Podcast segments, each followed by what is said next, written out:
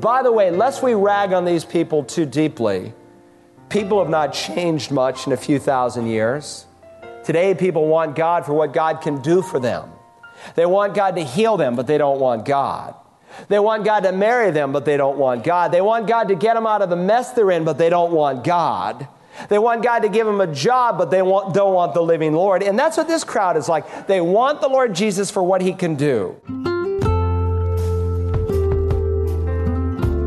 Welcome to Search the Scriptures, the Bible teaching ministry of Dr. Carl Broggi, Senior Pastor of Community Bible Church in Beaufort, South Carolina.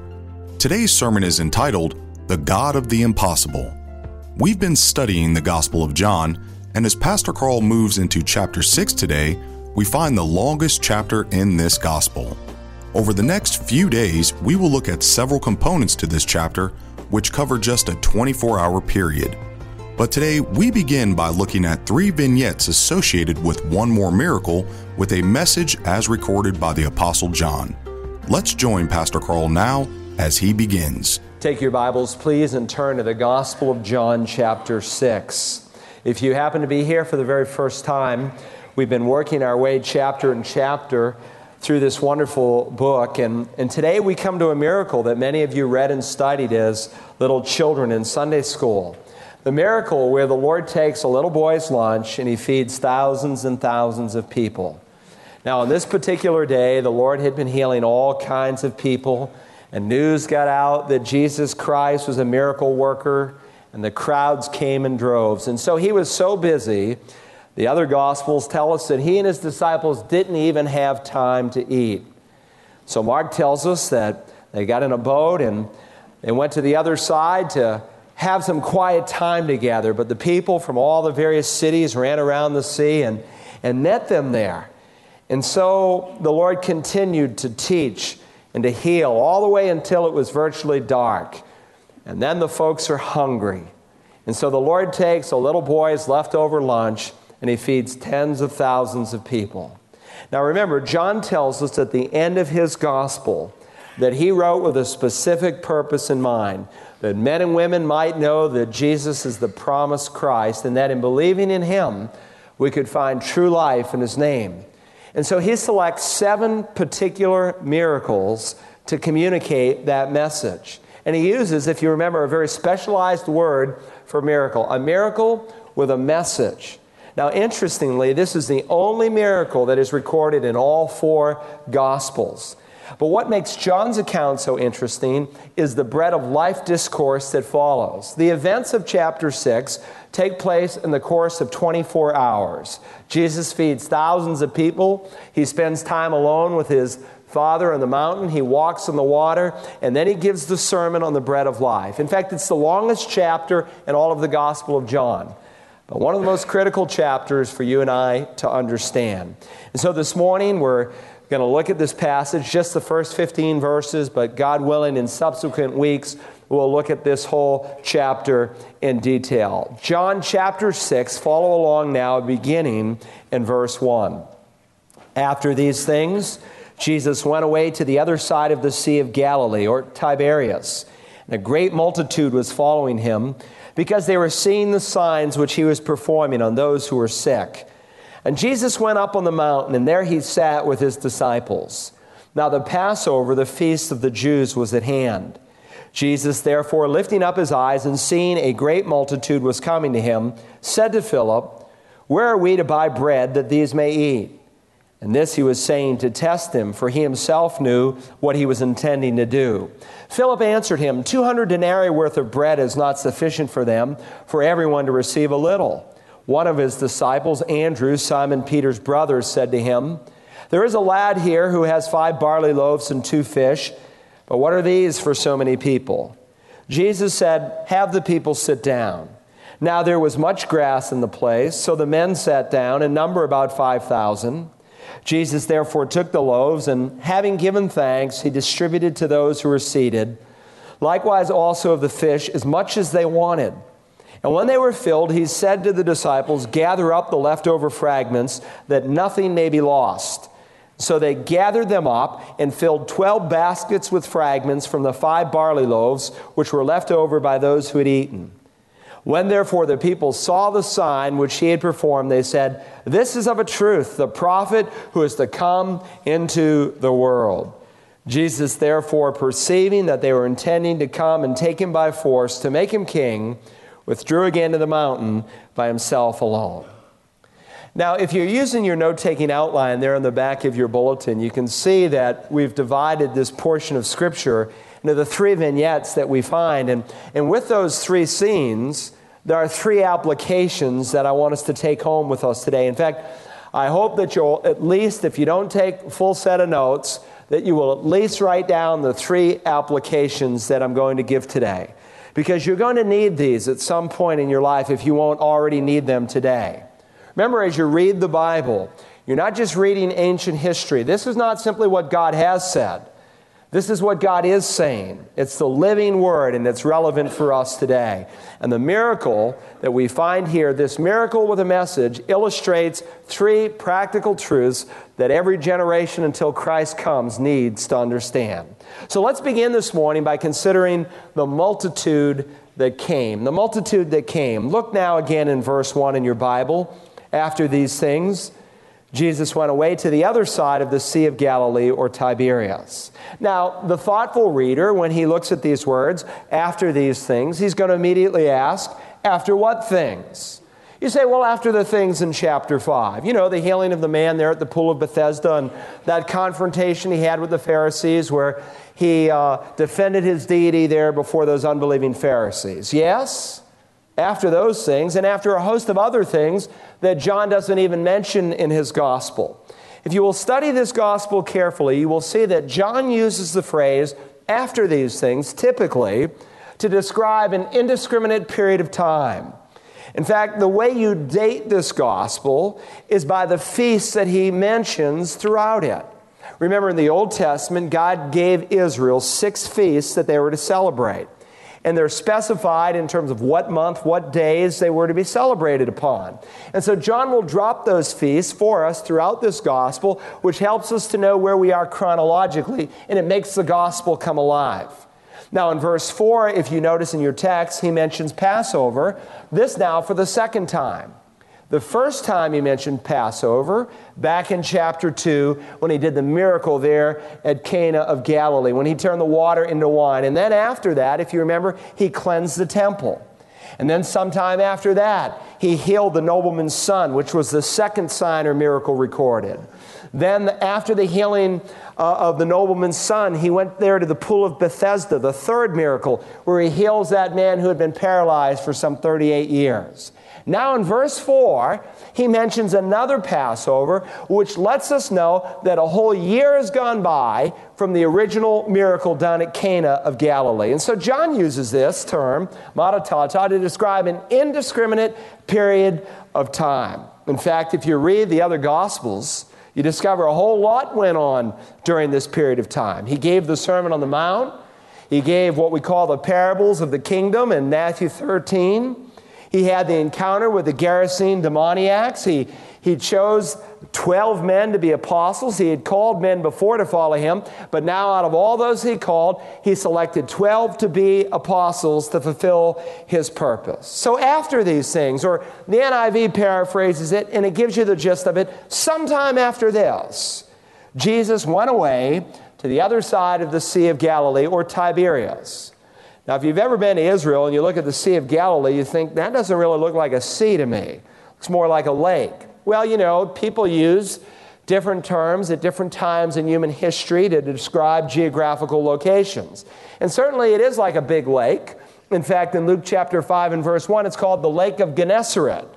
There, at that particular location, there was a little town called Gennesaret, and they named the lake after their own town, which, you know, I suppose might be a little boastful. But nonetheless, that was a common practice. In the Old Testament, the Sea of Galilee is called the Sea of Gennesaret. Why? Because the Hebrew word Gennereth, or the Sea of Gennereth, the word means a harp. And if you've ever looked at the Sea of Galilee, it kind of looks like a harp.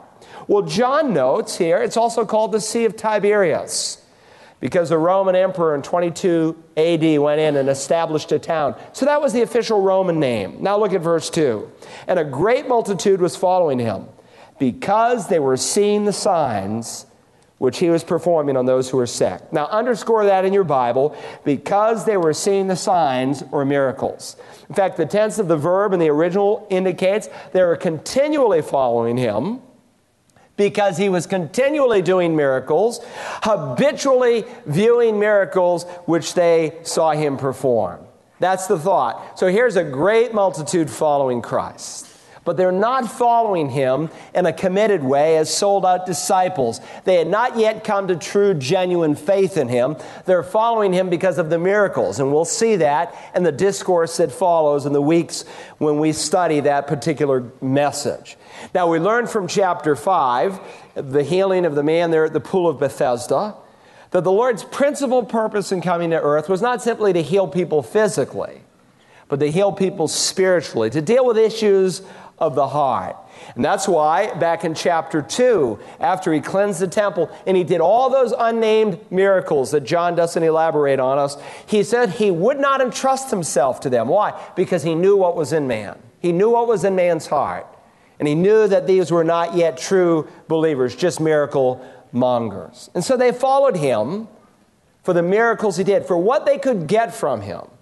By the way, lest we rag on these people too deeply, People have not changed much in a few thousand years. Today, people want God for what God can do for them. They want God to heal them, but they don't want God. They want God to marry them, but they don't want God. They want God to get them out of the mess they're in, but they don't want God. They want God to give them a job, but they want, don't want the living Lord. And that's what this crowd is like. They want the Lord Jesus for what he can do. So we read in verse 3 And Jesus went up on the mountain, and there he sat with his disciples. Now, John in his gospel does not fill in all the details on this occasion, but let me remind you from Mark chapter 6. In Mark, the sixth chapter, the disciples all day long had been sent out by Christ to preach and to do miracles. So, what we're going to see here with this feeding of what we call the 5,000, it happened at the end of the day, late in the afternoon. So, these guys had been out all day. In fact, Mark records, and they went out and preached that men should repent. And they were casting out many demons and were anointing with oil many sick people and healing them. And then they come back and they report to the Lord what took place. And the apostles gathered together with Jesus and they reported to him all that he had done and taught, all they had done and taught. And he said to them, Come away by yourselves to a lonely place and rest for a while. For there were many people coming and going, and they did not have even time to eat. And so they went away in the boat to a lonely place by themselves. Now, for those of you who have had ministry opportunities, maybe to preach, and you've been in a situation, maybe working with kids or adults, where you've emoted under the Holy Spirit for a few hours, you know how exhausting it is. You know it takes far more energy as the Spirit of God works through you than sometimes it does to do physical labor. And so these guys have been preaching, healing, doing miracles. They're wiped out, they're tired, and the Lord recognizes that. And so it's in that framework that we read verse 3. Jesus went up on the mountain, and there he sat with his disciples. Now, if you study it geographically, they weave their way up about four miles from where the crowds had been. They got a pretty good distance from the crowd, and certainly I'm sure they thought they'd have some time alone. But of course, Christ knew better because the time alone was very, very short. Now, John gives us a brief notation. Look at verse 4. He says, Now the Passover, the feast of the Jews, was at hand. Again, this is the second of three Passovers that John mentions in his gospel. And it becomes evident as we work through the entire chapter that the reason for this little note in verse 4 is not so much chronological, as helpful it is to us, but primarily theological, as we'll see in the discourse. Now, I've learned as a pastor in this day that you tell a Bible story, you mention some theological truth, and people just draw a blank. Because people today are not really learning the Bible, they don't know the Bible. And even as I say Passover, some of you say, well, I'm not sure what that is. So let me just take a, a, a moment here. Passover was an Old Testament feast that God had established for the Jews. And its genesis came when God used Moses to deliver the children of Israel out of Exodus, uh, out of Egypt during what we call the Exodus. Remember all those mighty miracles he did, and Pharaoh continually hardened his heart towards God. And then God said, There's one final miracle that you're going to do before Pharaoh. You're going to ask the children of Israel to take an unblemished lamb, and they're going to take its blood and put it on the doorpost and the lintel, really making the sign of a Roman cross.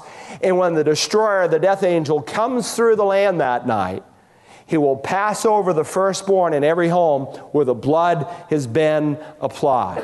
And so every Jew in every generation, every year, would continue to celebrate Passover. They had on their mind blood and, and lambs and unleavened bread, and, and they would eat that night a Passover lamb, and they would share in unleavened bread. And so when he mentions Passover, it's very, very important. Now, we saw the first Passover where he cleans the temple. Remember, he cleanses it of all of its, uh, its abuses. And it was in that context he said, Destroy this temple and in three days I'll raise it up. And he relates the temple to his own body, to his own death. When we come to the third Passover that he's going to mention, it will take place on the day that he's crucified. In fact, the Lord Jesus Christ will expire the exact hour when those rabbis, when those priests would be there in the temple slitting the necks of those innocent lambs. He would die on that very hour as the Lamb of God who takes away the sin of the world. And in this Passover, He's going to do a miracle and he's going to give us the meaning of the miracle in depth with this discourse that follows. And he's going to relate this Passover to himself. Just as they would eat the unleavened bread, he was indeed the bread of life. And so, Jesus, verse 5, lifting up his eyes and seeing that a great multitude was coming to him, said to Philip, where are we to buy bread that these may eat? Now, the Apostle John does not notice through the other three Gospels that the disciples again had come to a place, a deserted place, to be alone. Nor does he tell us that while the disciples had been out all day preaching and healing, Jesus had been doing the same all day long. And so they, they got there, but their time spent alone was very short because the Lord looks up and here comes this multitude. Now, John sometimes fills in details that the other Gospels don't give us. And sometimes the other Gospels give us details that John doesn't write about because they had been published for so long by the time he writes. Mark 6 tells us that the crowd had literally run around the lake and they had come to this place where Jesus was meeting with his disciples. In fact, all three Gospels tell us that the disciples were hungry, they hadn't eaten the Lord hadn't eaten himself. I'm sure he was hungry, but he never did a miracle to satisfy himself. And so we read in Matthew's account and when it was evening, the disciples came to him saying, The place is desolate and the time is already past. It's the end of the day. So send the multitudes away that they may go into the villages and buy food for themselves. So Jesus taught all that day. The disciples taught all that day. The late afternoon comes. The multitude is there when they were going to spend some time alone. He continues to teach and heal right until the time it's dark and the crowd's hungry. What's the disciples' solution? The solution to their problem is to get rid of the problem. Just send them home, let them fend for themselves. But Jesus knew these were hungry people and going without a meal might cause some to faint. They needed sustenance. Matthew tells us it was evening. Mark says it was already qu- quite late. I like the way Luke puts it. He says the day began to decline. So the Lord's heart goes out to these people in compassion. Now, we typically call this the miracle of the 5,000, the feeding of the 5,000.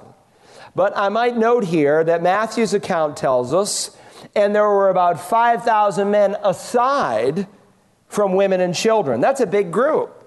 If on average there's one woman for every man with two kids, maybe we should call this the miracle of the 20,000 because he's feeding tens of thousands of people here, probably about 20,000. Some put it as high as 30,000. And I'm sure the kids are hungry, they're tired, maybe irritable. And so the disciples say, just send them home and let them fend for themselves. But that's not the Lord's answer. So he signals out Philip. And he says to Philip, Where are we to buy bread that these may eat? And of course, in one sense, Philip might be the natural person to ask because he's a resident of a nearby town from here. They're at Bethsaida. And the problem, of course, to feed such a vast crowd is immense. And so Philip is tested by the Lord. Where are we to buy bread that these may eat? No merchant in town would have enough food on stock to be even be, to begin to make a dent in this crowd. But this is not a problem for the omniscient God. And he was saying this, the Bible says, verse 6, to test him. For he himself knew what he was intending to do. This was a test for Philip, and as we will see, for the rest of the disciples as well, because he wants to develop Philip in their faith, faith that still needed development. Understand that whenever God wants to develop a man, he tests a man.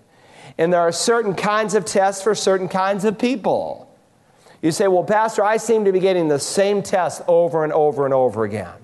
Well, James tells us one of the reasons that happens is because we haven't always learned from the test.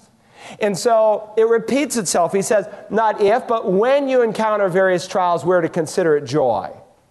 Knowing that the testing of our faith produces endurance. And then he says, And let, this is a choice we make, and let endurance have its perfect result. That's why James says we're to pray for wisdom. We use that verse all the time in James 1 4, and it's a decent application. Any of us lack wisdom? Let us ask of God. That's a legitimate application. But go back to the original context. He's saying when you're going through a test, when you're going through a trial of life, that is the time to step back and ask God for wisdom. What are you trying to teach me? What are you trying to accomplish in my life through this test? And so he asks Philip a question, not to get advice from him, he's the omniscient God, not to get information from him, but to test him, to help Philip learn something about himself because he knew it was an all man. He wants Philip to understand how his faith is deficient. He's testing his faith, and as you know, he failed the test. So rather than realizing that he was in the presence of Almighty, omnipotent God, Philip takes it down to a human level. And he tries to solve the problem with simply human resources. Notice verse 7. Philip answered, 200 denarii worth of bread is not sufficient for them, for everyone to receive a little. He counts the cost by doing some mental arithmetic. And I suspect there was probably 200 denarii there in the treasury bag that Judas held. Uh, Matthew chapter 20 tells us in verse 1 that a day's wage for the common laborer was a denarii. And so Philip basically estimated that it would take two thirds of a year of a hardworking man to be able to feed this man, just to give him a, what we might call a free sample, just to give him a little tidbit to eat. Uh, the NIV paraphrases it as eight months' wages. But even that would not be enough to satisfy their hunger. You know, it's kind of like going through Sam's and you're looking for the free samples. You work those tables too. I've seen you in there, all right? Just a taste at best. That's all. That's all. And so he calculates it. It's a good answer, but it's a bad answer. It's a good answer in that it's accurate, but it's a bad answer in that it leaves Jesus Christ out of the equation. He left God out of his calculation. Have you ever been guilty of that? I know I have. Lest we get too smug and rag on Philip too much.